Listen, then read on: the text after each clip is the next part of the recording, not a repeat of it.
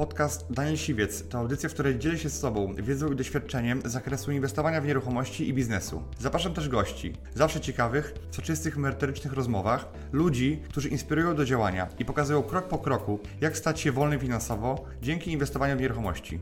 Posłuchaj ich historii, zastosuj modele działania, wykorzystuj narzędzia i uzyskuj podobne rezultaty.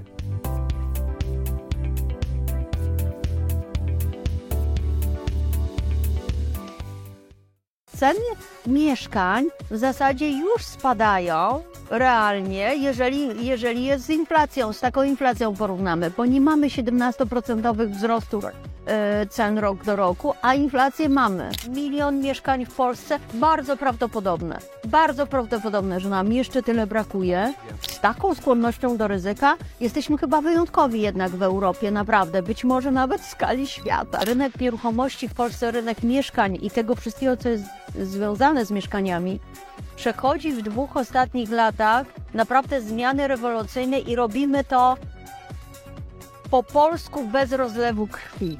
Więc ktoś, kto ma potrzebę mieszkaniową, jest przesuwany w kierunku rynku najmu, e, bo go nie stać na zakup mieszkania, więc państwo mówi, będzie to kosztowało 2%, prawda? Kupujcie mieszkania, my przez 10 lat będziemy Wam dopłacać. I ta szokująca wiadomość działa na e, nabywców mieszkań przede wszystkim. Business Rider.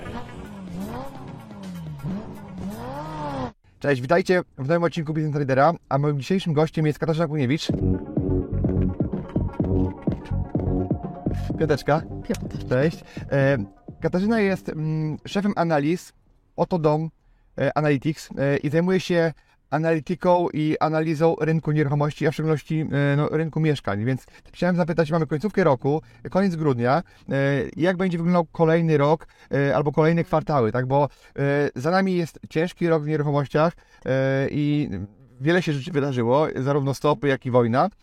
I chciałem, żebyśmy podsumowali sobie, mamy koniec grudnia i w jakim momencie jesteśmy, co się wydarzyło w ciągu tego roku i jak wygląda popyt, jak wygląda podaż mieszkań. No więc to był bardzo, e, powiedziałabym, zgodnie z e, przekleństwem chińskim, e, obyś żył w ciekawych czasach, to myśmy przeżyli ciekawy rok na rynku mieszkaniowym, nie tylko na rynku nieruchomości, w ogóle ciekawy rok. Zaczęło się bardzo fascynująco od bardzo dobrych wyników sprzedażowych już pod koniec tamtego roku, jeszcze w styczniu roku 2022. Mówię o rynku mieszkań sprzedawanych przez deweloperów. Na razie zostawiamy rynek wtórny. Wiodący rynek to był rynek pierwotny na początku roku. I tak się doskonale rozkręcało wszystko do połowy lutego. I pomimo tego, że stopy były już rosnące, jeszcze nie bardzo wysokie, ale rosnące, bo podwyżki stóp zaczęły się w październiku 2021. No dochodzimy do lutego. Wybucha wojna 24 lutego. E, Rosja atakuje Ukrainę. Niby wiedzieliśmy, że to jest możliwe, ale absolutnie nie wierzyliśmy, że to się wydarzy. To jest szokująca wiadomość. I ta szokująca wiadomość działa na e, nabywców mieszkań przede wszystkim, e, no w taki sposób, jak działa niepokój. Wstrzymuje e, tak. decyzję. Tak, paraliżuje, mówi, to ja poczekam, zatrzymuje nas, jesteśmy jak zalęknione zwierzę, które widzi pożar. Zobaczyliśmy pożar. Zatrzymaliśmy się, mało tego. Po drugiej stronie, mówię o podaży, deweloperzy też wstrzymali się z, z wprowadzaniem, zastanawiając się, co się będzie działo. E, wojna wywołuje e, reperkusje nie tylko takie polityczne, ale w ogromnej części również ekonomiczne. E, czyli powoduje, rozkręca inflację, która już się napędzała, rozkręca jeszcze mocniej, podkręca takie zjawiska związane z niepewnością dostaw materiałów budowlanych, ze wzrostem cen materiałów budowlanych to wszystko powoduje, że e, stopniowo, jak się zbliżamy do e, połowy roku, spada e, sprzedaż, ale również widzimy wstrzymania w wprowadzeniach nowych projektów po stronie deweloperów. No i połowa roku jest tu bardzo ważna. Dlaczego? Dlatego, że od dawna, znaczy od roku wiedzieliśmy, że w połowie roku wejdą w życie przepisy ustawy, znowelizowanej ustawy deweloperskiej, która, y, która wskazywała na to, że powstanie deweloperski fundusz gwarancyjny. Czyli coś, co powinno wśród nabywców wzmo- wzmocnić takie przekonanie, że ich pieniądze po zakupie mieszkania będą bezpieczne. No ale w efekcie, żeby uciec przed skutkami tej ustawy, takimi, taką niepewnością kolejną, deweloperzy postanawiają wprowadzić w czerwcu e, wszystkie niemal mieszkania, takie z nowych projektów, które mieli wprowadzić w 2000, Formalnie. formalnie oczywiście, w 2022 roku. Chociaż to nie do końca było tak, że można było zupełnie formalnie, dlatego że ustawodawca już e, nabył pewną wiedzę po wprowadzeniu 10 lat temu ustawy deweloperskiej i wiedział, że nie chodzi o rozpoczęcie sprzedaży, czyli ogłoszenie sprzedaży, trzeba nakazać deweloperom sprzedaż faktyczną. Ale więc jedno mieszkanie. Jedno mieszkanie na, na umowie deweloperskiej dochodzi do bardzo y, wysokich wprowadzeń. To znaczy, mamy bardzo dużą liczbę mieszkań wprowadzonych do sprzedaży. Formalnie oferta rośnie, a jednocześnie sprzedaż się jeszcze bardziej za, y, y, zatrzymuje. Dlatego, że niepewność jest coraz większa. Stopy mamy na poziomie 6%, inflację mamy kilkunastoprocentową e, e, ogromną ofertę i nadal rosnące ceny mieszkań, bo to jest e, ważna rzecz. Te wprowadzane przez deweloperów mieszkania w czerwcowe to są mieszkania, które muszą być wprowadzane e, z, no, policzone zostały przy tych nowych kosztach, rosnących kosztach budowania. I mamy sytuację taką, kiedy w zasadzie takim najbardziej znaczącym, e, choć przemilczanym miesiącem, najtrudniejszym miesiącem na rynku mieszkaniowym w 2022 roku był nie czerwiec z ogromnymi wprowadzeniami, tylko sierpień z naprawdę bardzo niską sprzedażą. Poniżej 3000, 2000 mieszkań sprzedanych na, przez miesiąc na siedmiu rynkach, no to, y, to jest nie, nie, niewidziany y, wynik, y, taki niespodziewany. W zasadzie niespowodowany bezpośrednio żadnym czynnikiem, nie lockdownem, nie wybuchem wojny. Po prostu zgromadziły się do tego sierpnia wszystkie te czynniki związane z niepewnością, czyli sierpień. A teraz mogę powiedzieć tak, no a, a od sierpnia jest lepiej. Mamy trzy kolejne miesiące e, ze sprzedażą powyżej 3000. Oczywiście marzy nam się 4000 mieszkań sprzedanych na siedmiu rynkach, bo to jest taka dobra norma. 4-5 tysięcy to byłby dobry wynik, a pamiętamy 7 sprzedawanych Tak. miesięcznie. 3, 300, 3200 sprzedanych miesięcznie i tak dochodzimy do listopada. E, Już wiemy, co się działo w listopadzie. Ja już wiem, bo trwa nasz monitoring, co się dzieje na bieżąco w grudniu. I z takich ciekawostek, listopad e, jest e, z niepokojących rzeczy, które się tam pojawiły, to duża liczba zwrotów. Czyli te mieszkania, które zostały albo zarezerwowane, albo kupione, wracają do oferty. I ich było w samym listopadzie, takich mieszkań, które wróciły do oferty, nie były wprowadzone od nowa, tylko już wcześniej były sprzedane bądź zarezerwowane, było 2100. I to jest y, w porównaniu z tym 300 sprzedanych, to, to pokazuje, że ten wynik netto, to on był naprawdę nierewelacyjny. Tylko, że to były y, mieszkania sprzedane w tamtym okresie, w całym roku, prawda? tak. nie, Dokładnie. nie miesiąc y, wcześniej. tak. No i właśnie, co to pokazuje? To pokazuje, że rynek e, nie zamarł totalnie, że nic się nie dzieje, tak. że nic się nie sprzedaje, tylko sprzedaje się po prostu mniej. on zszedł w zasadzie ten rynek rozumiany jako po stronie popytu, on zszedł nam do podziemia, U, u, ale takiego bezpiecznego, takiego cieplutkiego. Jak robimy badania, a robimy badania, robię badania na grupie, na Obido, na Otodom, na tej grupie osób, które za, są zainteresowane zakupem nieruchomości, wynajmem nieruchomości, ale na tych, którzy chcą kupić na Obido, dla celów e, Rady Dobrych Praktyk, którą robiliśmy i robimy z e, Polskim Związkiem Firm Deweloperskich, zrobimy, robiłam takie badanie, w którym za każdym razem, jak pytam o różne zjawiska, o to, co jest dobre na stronie deweloperów, czego chcesz, czego nie chcesz, co ci przeszkadza. W tle jest drugie pytanie, które zadaję e, osobom zainteresowanym. Pytanie, na jakim etapie zakupu jesteś. No i to w, e, ta połowa roku to był moment, w którym 25% tylko tych, którzy byli w procesie zakupu, mówiło: Już jestem, już wybrałem mieszkanie, albo wybieram z dwóch, trzech ofert i zaraz kupię. A 75% mówiło: Przyglądam się, nigdzie się nie spieszę. Ja wcale nie mam zamiaru teraz kupić. Czaje się dopiero, tak? Oczywiście. I tutaj ten, y, to, ta, te opowieści, które słyszymy, że popyt zniknął, ten popyt jest absolutnie cały czas gotowy. On, on nawet jest, mało tego, on jest przyciskany mocno przez tę, ta potrzeba jest realna, potrzeba mieszkania. Potrzeby. Dokładnie. Z, ym, on jest, tylko on czeka na ujawnienie się, na pokazanie się, na pierwsze sygnały tych, tych te, te jaskółki wskazujące na to, że warunki związane z niepewnością, e, czyli te, ta niepewność się zmniejsza. Mhm. I on wtedy wróci na rynek w postaci sprzedaży. Czyli czeka na takie przebiśniegi, tak? Tak jest, dokładnie.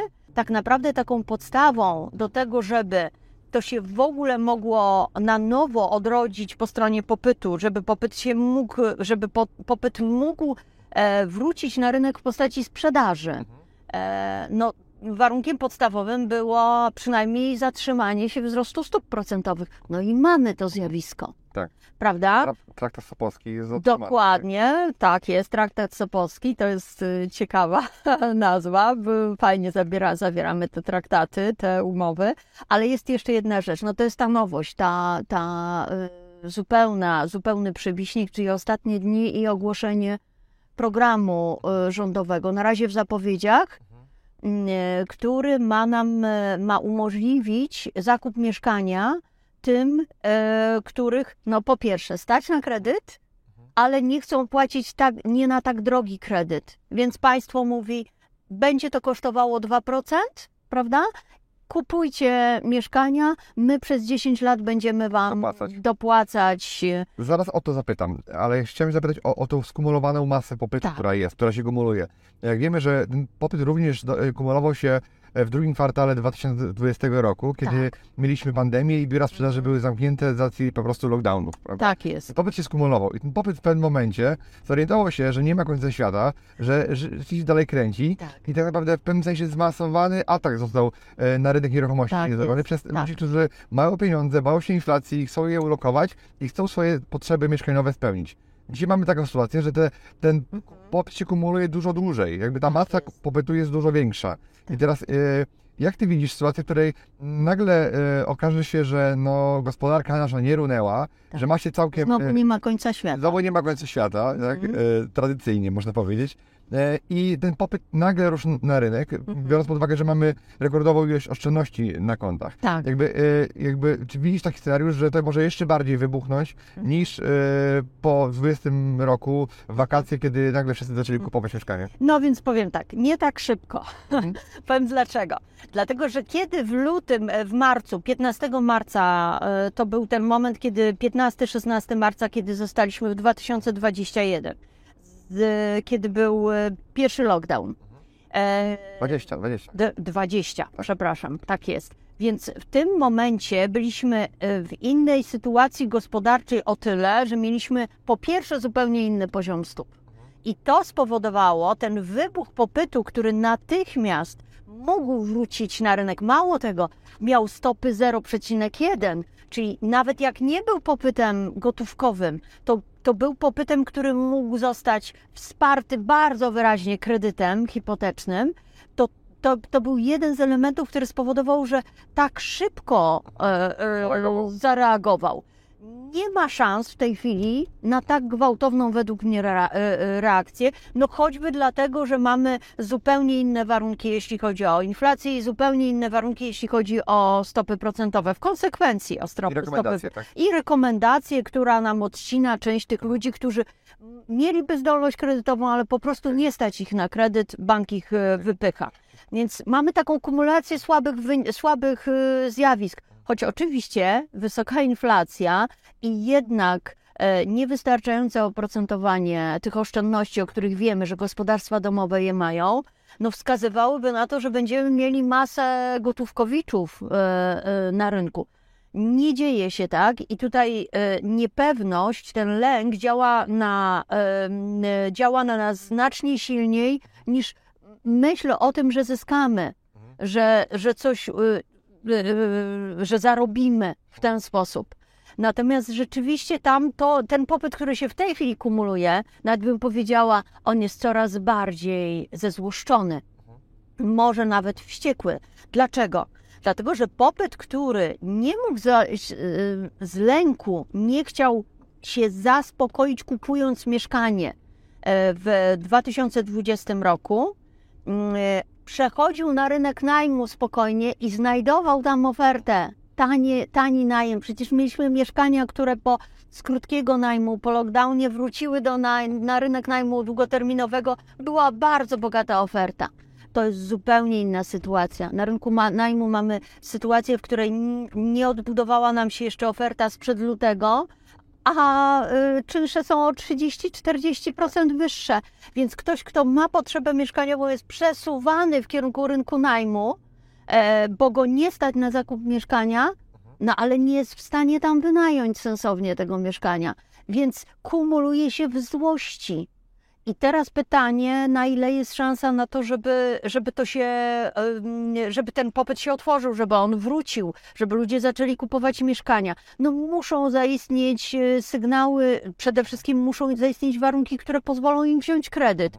W tym sensie ten program, o którym wspomniałam, on jest sensowny, Jak on naprawdę. może, e, jak on może wpłynąć? Bo, jest Tak. program jakby tak dla osób, które chcą kupić pierwsze mieszkanie, tak, Tak. jakby trochę dla młodych, e, bo tam... Do, Chociaż do 45 Tak. roku życia przesuwa nam się granica młodości, dlatego nie, nie mieszkanie dla młodych.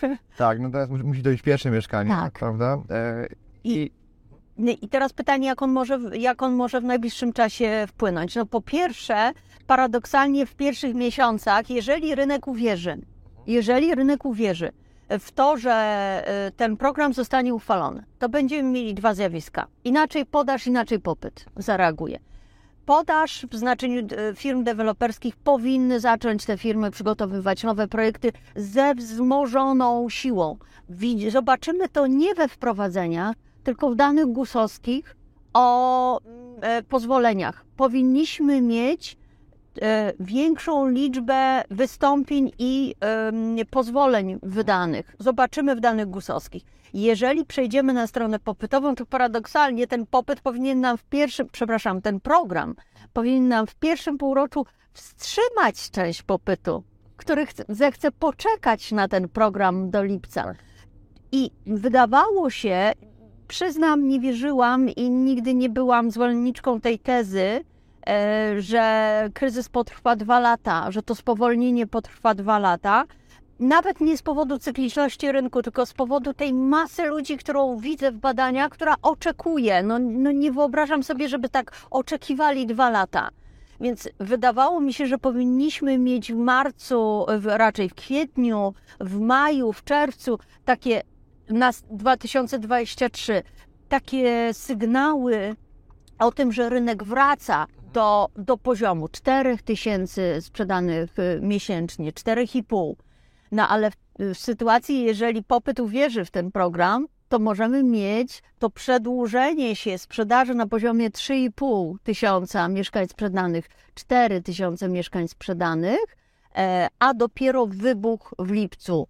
W, Pytanie, czy on wejdzie, no czy to nie jest kiełbasa Tak wyborcza, która byleby do wyborów po prostu... ale wybory na jesieni, więc jeżeli zapowiedź teraz, że lipcowa, lipcowy program, że od lipca zacznie działać, to jestem absolutnie przekonana, że jakieś warunki e, będą w lipcu dostępne. Nawet myślę, e, czyli jakaś możliwość, czyli że program rzeczywiście zostanie Chociaż pewnej PKO. BP niech uruchomi. Tak jest. Jestem przekonana, że dwa, trzy banki podchwycą, tylko musimy mieć przepisy do tego. Ale właśnie ja kiedyś widziałem takie e, podsumowanie na przestrzeni lat e, tych wszystkich programów socjalnych, które wpływały, jakby, jakby które pomagały kupić mieszkanie.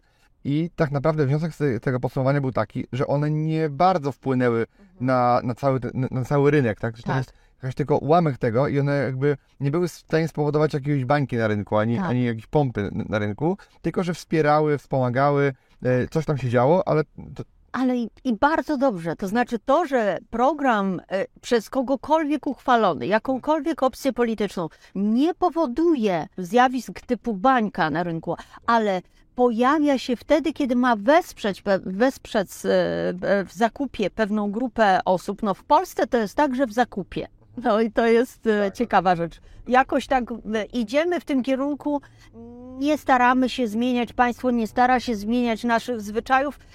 Wydaje mi się, żeby nie dało rady zresztą.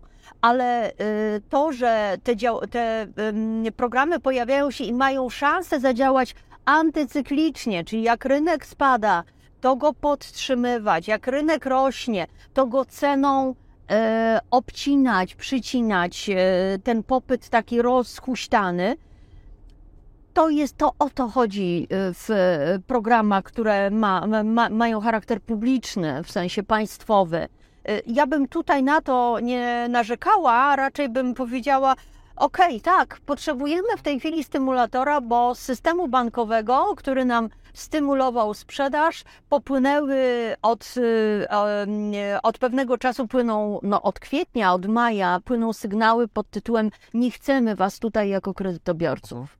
Okej, bo a co byś powiedziała jeszcze o, o nowym y, wskaźniku, y, Mhm. na podstawie którym będzie y, oparty od setki, czyli o, o Wironie, jakby jak, jak to może wpłynąć, bo, to, Mhm. bo ten program 2% y, nowych mieszkań, Tak. to dotyczy tylko wąskiego rynku, prawda? Tak. A, a oprocentowanie, czy tam ten Wiron y, zamieniony z Wiboru, dotyczy wszystkich tak naprawdę dzisiaj. Tak. I on jest jakby nieco niższy, on jest taki bardziej przewidywalny, jest taki bardziej, Tak. ba, bardziej płynny. teraz jest niższy, ale prawdę mówiąc, on, ponieważ on sięga w przeszłość, tak jak Wibor miał sięgać e, w przyszłość, prawda, i, i w taki sposób był konstruowany. Tak Wirus e, sięga do tego, co już było e, i w tym sensie jest stabilny i bardziej przewidywalny. Jednocześnie, jeżeli będzie liczony na wysokich stopach, a stopy zac- zaczęłyby gwałtownie spadać na tych warunkach, w których stopy w, e, spadają, to może się okazać, że on jest mniej korzystny w pewnych okresach. chwilowo. chwilowo. Ale będzie rzeczywiście jego ogromną zaletą jest to, że jest zdecydowanie bardziej przewidywalny, że nie powstają wobec niego zarzuty o to, że jest wymyślony, że jest, y, że powstaje pod wpływem życzeń banków i jakichś takich ukrytych, skrywanych interesów. Y, y, To jest zaleta. Przejdźmy na ten wskaźnik, zróbmy to i tak trzeba było to zrobić.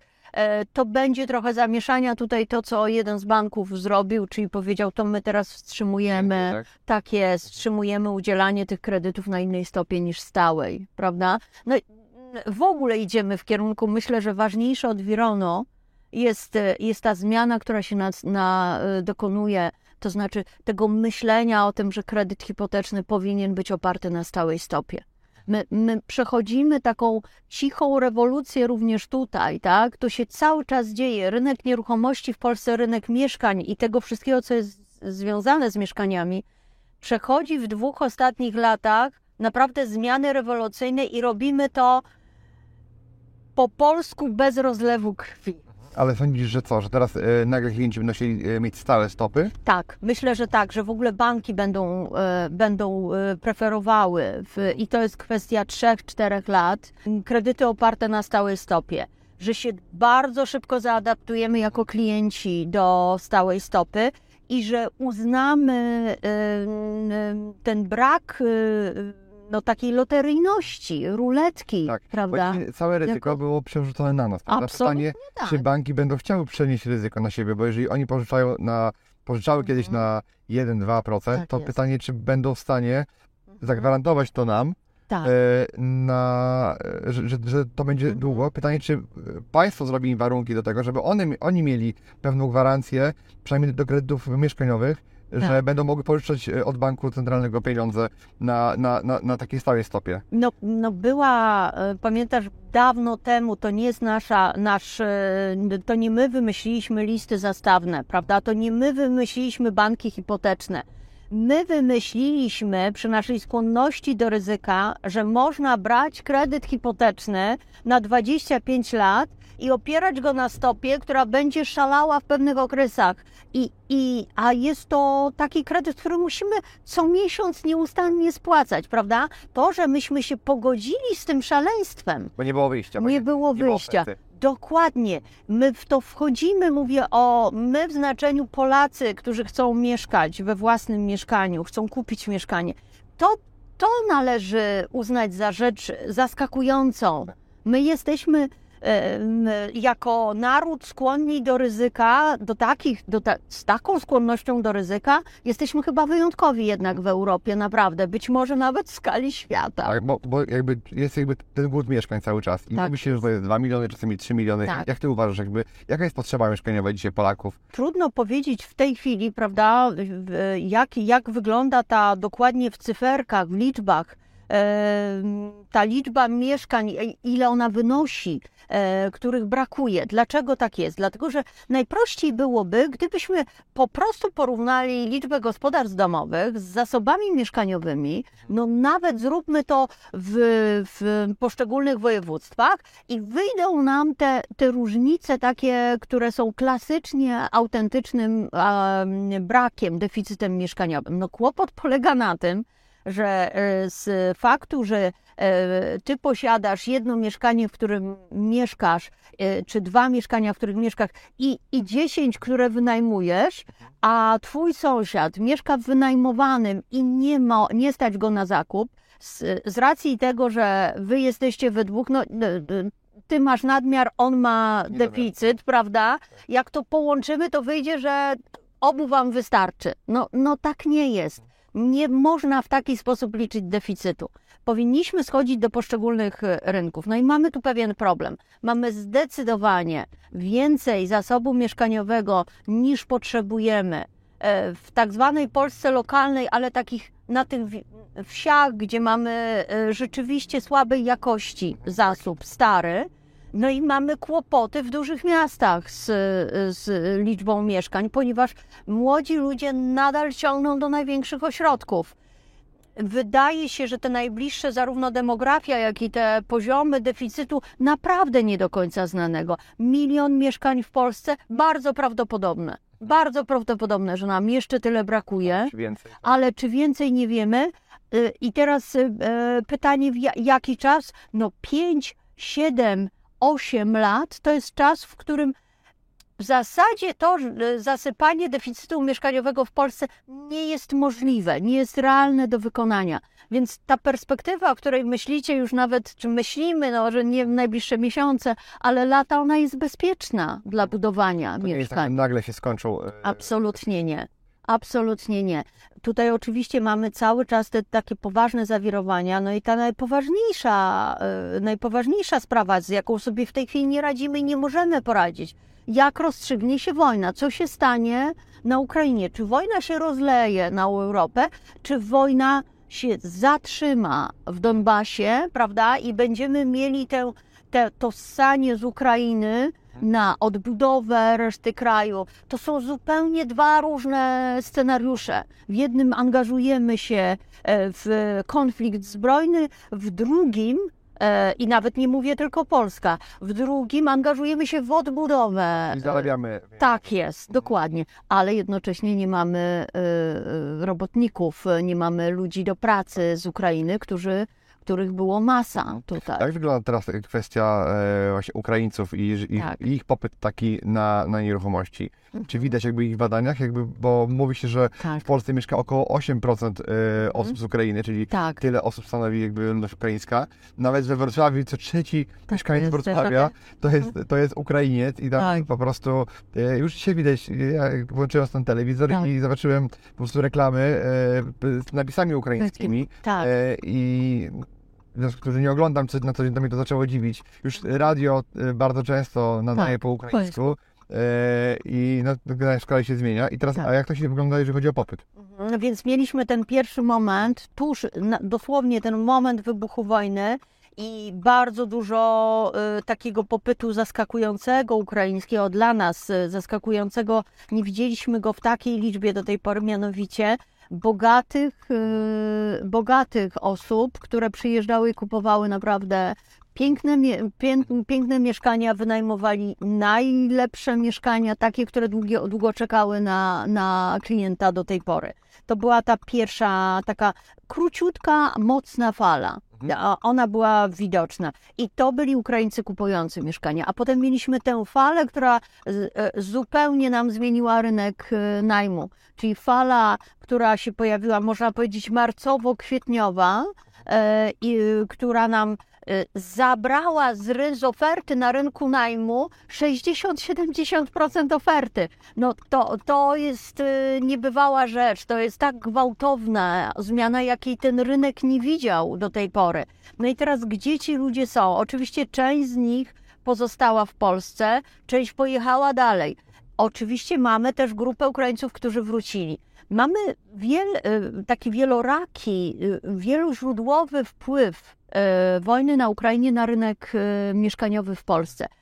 Pierwsze to jest, ta, y, to jest najem i to są mieszkania, które Polacy albo oddali po prostu pomagając, albo wynajęli Ukraińcom i w tej chwili to jest spora grupa osób, która wynajmuje mieszkania, dlatego oferta na rynku najmu się nie, w dużych miastach się nie odbudowała.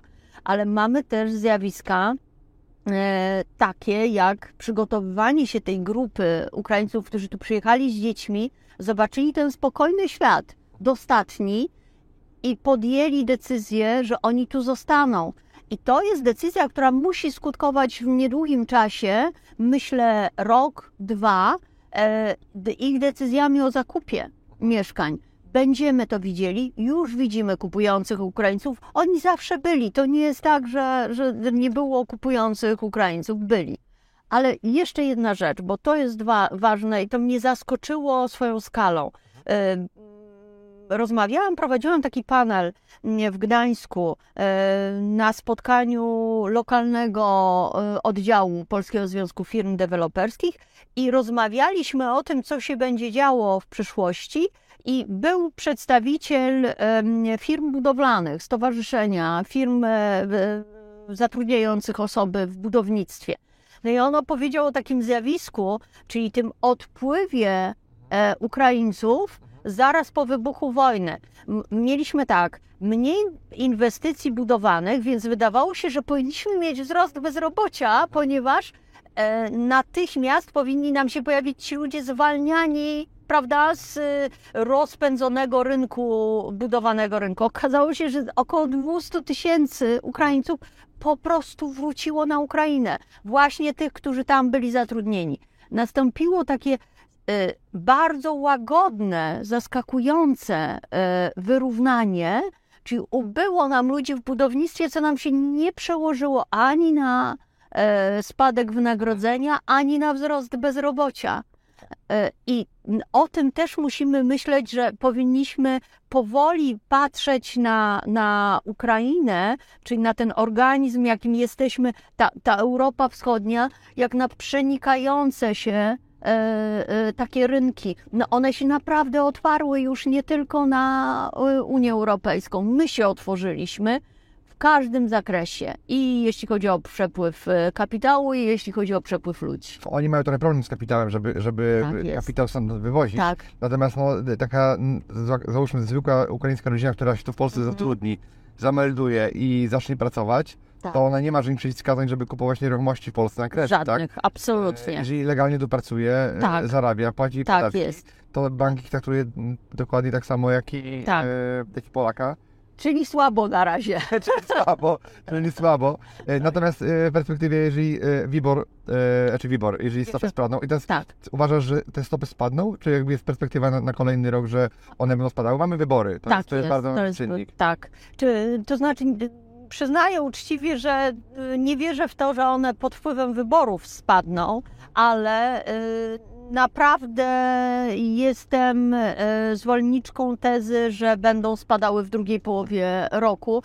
Nie liczę na żadne spektakularne spadki. Liczę na takie obniżki, które mają dawać proste, jasne sygnały e, do gospodarki, żeby ona się nie zatrzymywała. Będziemy mieli bardzo trudny pierwszy kwartał. Tutaj myślę, że jesteśmy wszyscy na to gotowi. Będziemy mieli nadal wysoką inflację, może 20%. Będziemy mieli zatrzymane stopy, Mam nadzieję, bez szaleństwa po stronie Rady i może z jedną podwyżką stóp. y, y, Stawiam na, jednak na luty, na podwyżkę, Y, ale bardzo liczę na to, że my nie przekroczymy 7%, jeśli chodzi o, o stopę główną NBP.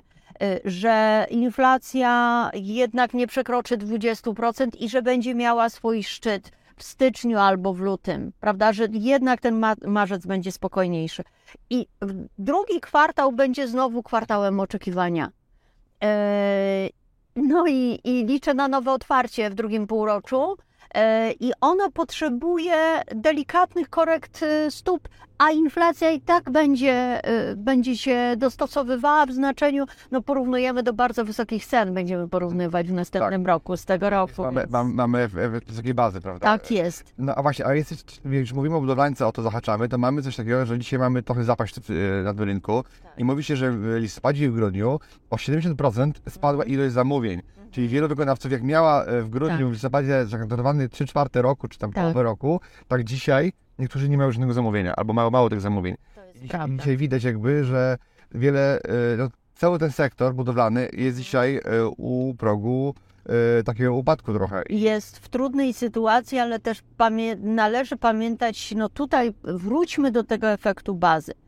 Końcówka poprzedniego roku to był, e, to był doskonały okres. To była masa zamówień, e, była e, ogromna nadzieja i przygotowanie również do tego, że jednak te pieniądze unijne przyjdą, bo tu jednak muszę do tego wrócić. Dla sektora budowlanego one mają znaczenie one mają znaczenie. I teraz to jest kolejna rzecz, która mogłaby się pojawić, i wydaje się, że już jakby mentalnie po stronie rządowej jesteśmy gotowi na to, żeby te pieniądze przyjąć.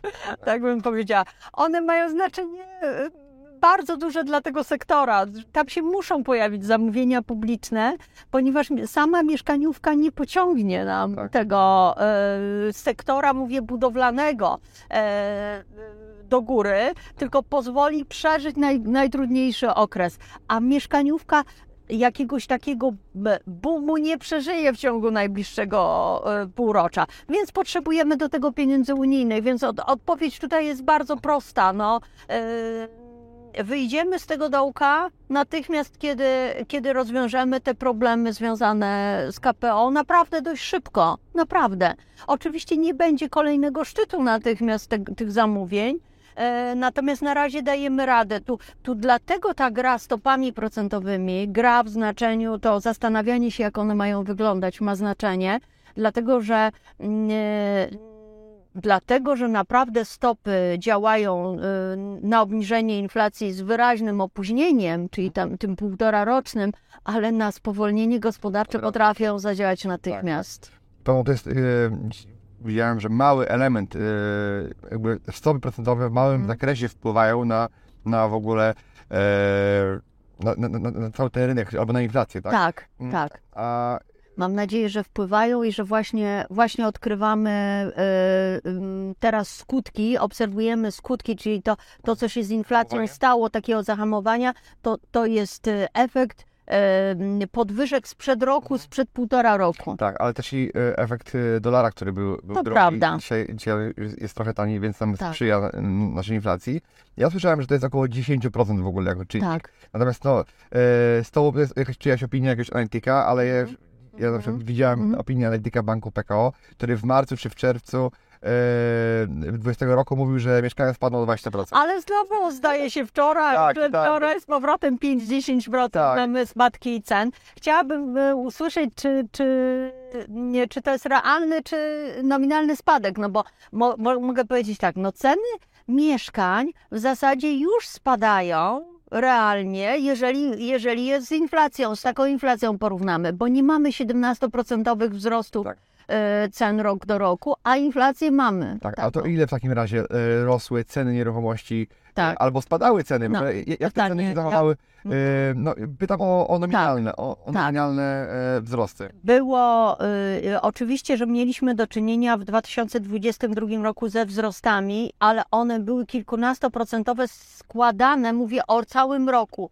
składane delikatnie dwoma procentami miesięcznie delikatnego wzrostu, potem powrotu. I, y, i y, to są wzrosty do 15%, ale one następowały w dużych miastach.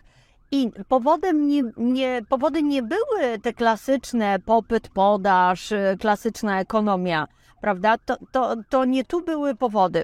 Powody były kosztowe, czyli powody wzrostów cen w, w 2022 roku były klasycznie kosztowe, po prostu ros, rosły koszty. Wprowadzanie nowych projektów, nie za dużo, ale jednak wprowadza, wprowadzanych, duż, e, w, e, jednak jakaś masa projektów została wprowadzonych, liczba. E, one były wszystkie liczone na wyraźnie wyższych kosztach, No, więc to się musiało wydarzyć. Te wzrosty cen mieszkań nadal, e, nadal, nadal działały, nadal funkcjonowały. To obserwowaliśmy. Okej. Tak. Kasia, dziękuję Ci w takim razie za, za ten świetny e, wywiad i rozmowę. Będę obserwował, e, co, co się dzieje, dzieje na rynku e, i miejmy nadzieję, że te nasze dywagacje no, się spełnią. Dziękuję Ci, że wysłuchałeś do końca. Jeśli ten podcast był dla Ciebie interesujący, zapraszam do słuchania kolejnych odcinków. A jeśli chcesz jako pierwszy otrzymywać powiadomienia o nowych odcinkach, subskrybuj mój podcast.